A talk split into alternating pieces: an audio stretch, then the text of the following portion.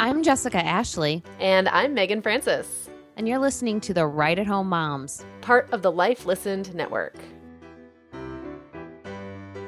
Hi, I'm Jessica Ashley, and Meagan Francis is here with me above the sound of a newborn crying and a dog whining and kids in the background asking for snacks.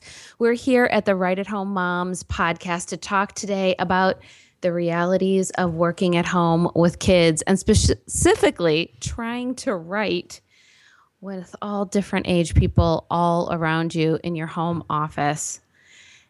I'm Jessica Ashley from Single Mom Nation. Meagan Francis, you know from the happiest home. Hello. And we have been well practiced at having kids around while we're trying to do our work. What do you think, Meagan, are the biggest challenges of having kids of different ages at home when you're trying to really concentrate, particularly write something that feels important to you? Okay, well, you know, we're we're well aware of what the issues with the newborn are because um, just She's as we screaming got on right the now. call, I can't hear her now, but as we were getting on um, the phone together, she was, you know, little Grace was making some sweet little cries in the background. They sound very sweet to me because I am a little over 90 miles away from Jessica right now. Um, so They're not giving you letdown. That's why they're sweet. exactly.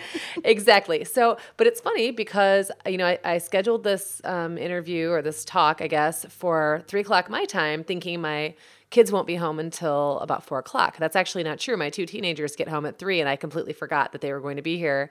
And they're not, you know, going to run around screaming or anything, but still, there's someone in the background right behind me, in sitting in my living room, and my son Isaac is right behind me on the computer doing his homework. Um, so that is just life. And then the minute I get all my kids out of the house, the dog whines and barks. So um, we have a large age range to cover because we've got kids in every almost except for preschool. Like neither one of us has a preschool or toddler age child right now, but otherwise we have every age stage and group covered from babies to school aged kids to teenagers. And um, gosh, it's all challenging, but in different ways. I think, Jessica, you might be in the most challenging phase, but actually, I think maybe toddlerhood might might give that a run for its money. Do you remember what that was like with Ethan?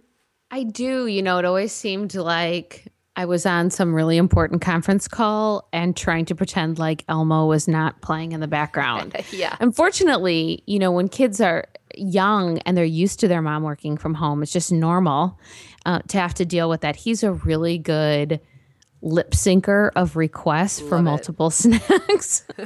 um, but I, I do feel like I've made many apologies for the irritating sounds of Caillou as well as a crying toddler in Yes. the background. That I've got and go I've got really good at like wiping a small bottom while I'm talking negotiating a job. And have you ever gotten into the stage where, like, for me, this happened a lot around, you know, 18 months, between 18 months and three, maybe, where I would literally just be chucking like snacks at them. Right. And I really had to get okay with the TV being the babysitter. Yeah. During those times. There are just sometimes you can't avoid it. Yeah, no kidding. So let me let's talk about that for a second because I think what would be really helpful to other um, moms who are trying to write from home, as we have been doing ourselves for I guess around a decade each, um, is how what strategies do you have? And I'm going to share a couple of my crazier strategies that I have employed in moments of duress. Um, in the beginning of my career, I was doing a lot of interviews, and in those days, it really wasn't as acceptable to do um, emailed interviews yet. The magazines that I was working for really expected you to do the majority of your interviewing by phone, which I, you know, does actually have a lot of benefits to it. But um, one of the drawbacks is that it's really hard to fake out someone on the other end when you have to call them during business hours. So, one thing I would actually find myself doing is doing interviews in the closet.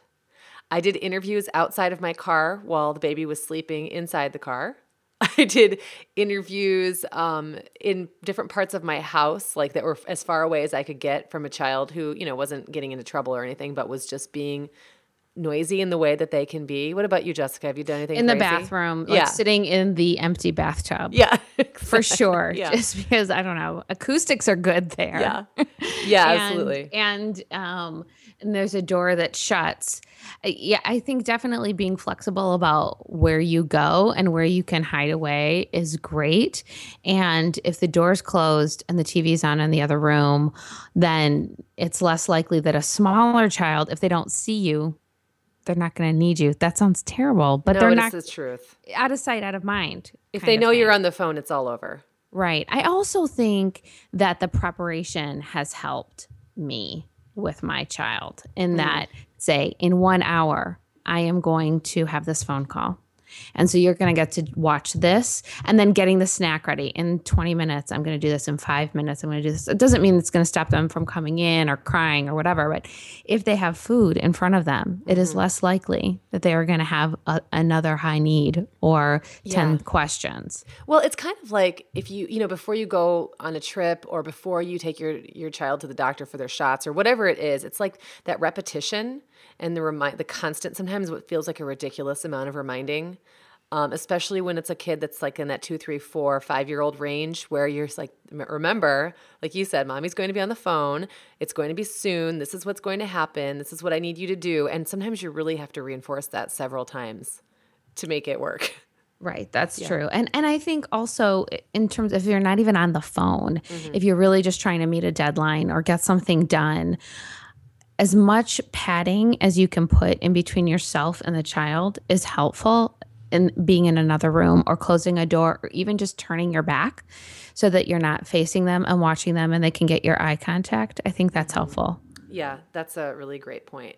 Um, I also wanted to make a comment that I think is something it took me a while to kind of get comfortable with was the idea that it was okay for me to be working from home with children. And I, I think that that's becoming maybe less of an issue now. I feel like 10 years ago, it was still a little, it wasn't as done yet, it wasn't as widely practiced.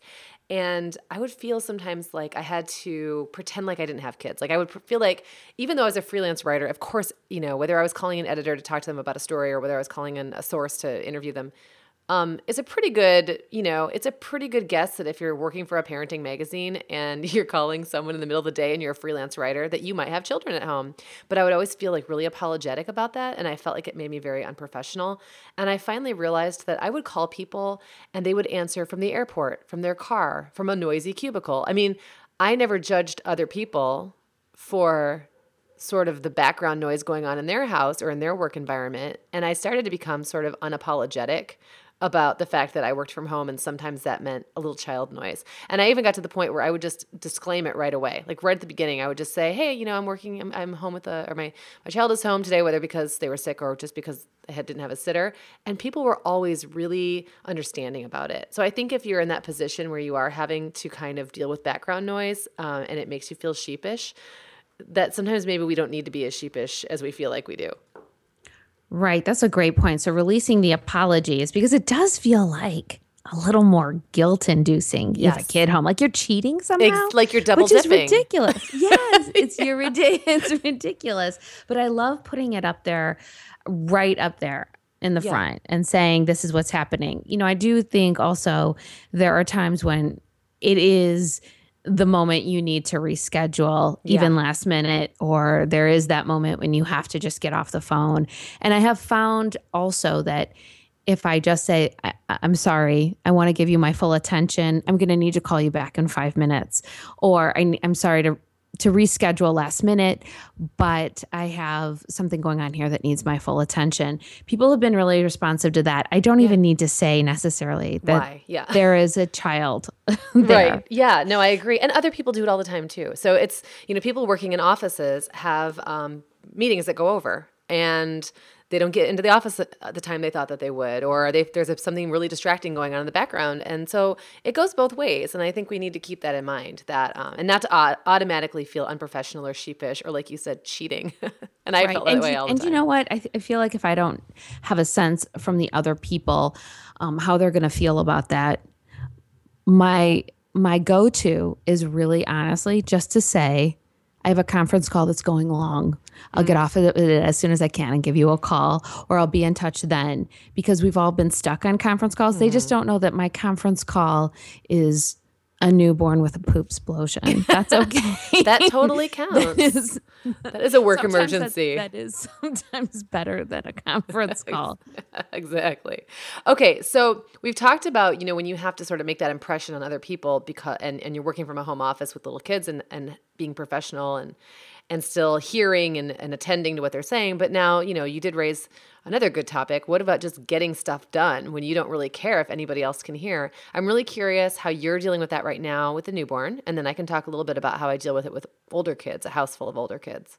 I'm really fortunate that my boyfriend is home pretty much full time now, and we've been able to go back and forth and, and take turns. And because I'm nursing her, a lot of my turns are spent doing that, which just means mm. I have to. I am really having to readjust my schedule because just when I get started on something, it's time to feed the baby. Yeah. And I have to take an hour and do that.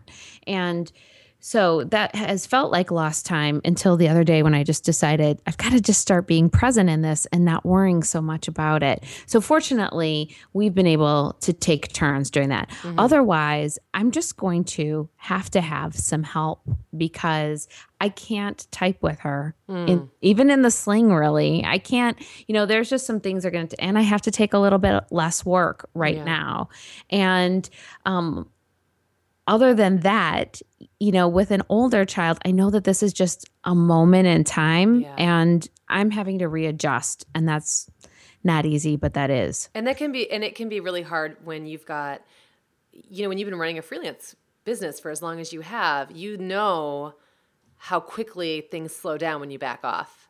And it's, it's like hard not to get all caught up in that uh, urgency and that feeling of sort of anxiety and panic about losing work or missing out on opportunities. But you also know how quickly things can ramp back up once you put out some feelers and get back in the swing of things. So it is so hard to, but sometimes it's just the reality, right? it's know? just the reality. And I do have to keep asking myself, what would I tell a girlfriend of mine? And I would say, you know, your child's going to grow up really quickly. Mm-hmm. And so it's okay. And also, you need time. I would, that's what I would tell my girlfriend. So I'm not sure why I hadn't been telling myself that. But I agree with you that, you know, the slow down race to catch up get it happens fast mm-hmm. and um, i'm working for three months from now that's how i always feel in terms of doing doing freelance and the income and the job opportunities. And so my concern has not been right this moment as much as three months from now, right. mm-hmm. what will happen. And I guess, I guess I just have to trust it. Yeah. So what have you learned about yeah. getting things done? Well, Um, so, I mean, very similar to what you're talking about. And I, I think, you know, there was, a, when I first started freelancing, I was in my 20s and I was really able to, you know, I had three more babies after I really got started and I was able to work late nights. Um, at that time. And now my brain just doesn't seem to function the same way it did late at night uh, back then. So I've really had to adjust with subsequent babies and had to get really good about going to bed at a reasonable time and then making the most of whatever time I had available. So um, I was really fortunate with one of my children that it was, you know, for whatever reason, like you were saying, you can't nurse and type. Some babies, I feel like you can nurse and type at the same time, and others you can't. It's like a wiggly factor, and it, it's kind of like how they respond to you. Um, some just get in there and go for it, and they don't really care about the distractions. And then some are constantly popping off to look at you or, you know, kicking or crying or whatever. So um, I had one that, that worked really well with and the other two not so much. And in that case, I would find myself working at weird hours that weren't nighttime hours. So it might be, you know, right when my husband got home from work, I would hand the baby off and work for a couple of hours. And that might mean that I wasn't as available during that time to do like the nightly meal. Or that might mean, um, you know, that I would end up having, like, instead of having, because I never really had the budget, frankly, for a full time nanny or full time daycare. But we would often have just kind of part time people that would come in for an hour or two and just kind of play with the baby. I would I would use um, older siblings to do that. So now that they're, um, does Ethan do that? Does he play with Grace for you? So you he does. Yeah, he does. Yeah, but he also is happy to come home and and dive right into homework or right. spend some time on his Kindle or reading. Like he's really a self entertainer, so yeah, yeah. that's not as much of an issue as you yeah. know. There gets to be a point where right, right. He's happy if I'm not if I'm working because uh-huh. then he gets to do his own thing and I'm not bugging him. Right. I think when it was more like toddlers and preschoolers, I got really good at using snippets of time. And I mean snippets. Like I actually had a list posted above my desk. And I always like to tell people this because it shows sometimes just how strategic you have to get. I had a list posted above my desk of things I could do in 5, 10, 15, or 20 minutes. So that if I ever found myself with 5, 10, 15, or 20 minutes, whether it was a video or you know, a, a, nap, like an unexpected nap, or a nap that went longer than I expected, I could just jump in and not have to spin my wheels Because otherwise, you don't you know, get ticked when they wake up early because you've already spent your five minutes. right? I mean, That's because a otherwise, great idea. don't you feel like you know you're like, oh my god, I have 15 minutes. Like, what do I do with it? And then you waste 15 minutes trying to decide what to do with your 15 minutes. Um, so that was one tactic that I used to get really strategic about, and it really did work. And I still have that sheet of paper somewhere, and I'll still kind of use it if I find myself. Even though now all my kids are in school all day, so it's not the same thing. I will still refer to that paper if I find myself, my brain, my mind wandering, or I find myself sucked into Facebook or something. So it really does work.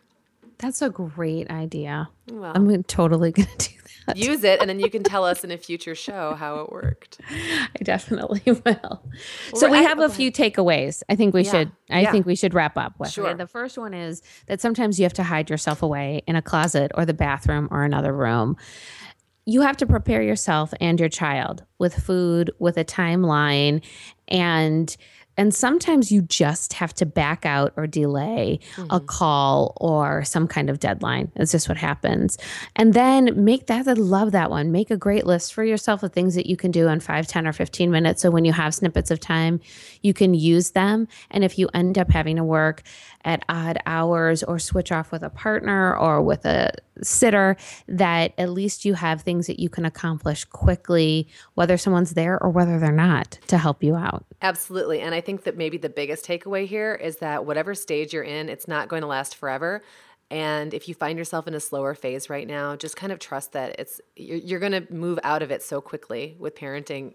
It's always on to the next, right? And um, I think that that's something that it's constant no matter what stage of parenting you're in, early or late. And so that's definitely something to keep in mind. Excellent. I love these tips. I'm going to use them more myself, remind myself. okay, great. All right, Jessica, well, this has been so fun. Everybody, listen, look back for another episode soon. This has been the Write at Home Moms, and we'll talk to you later.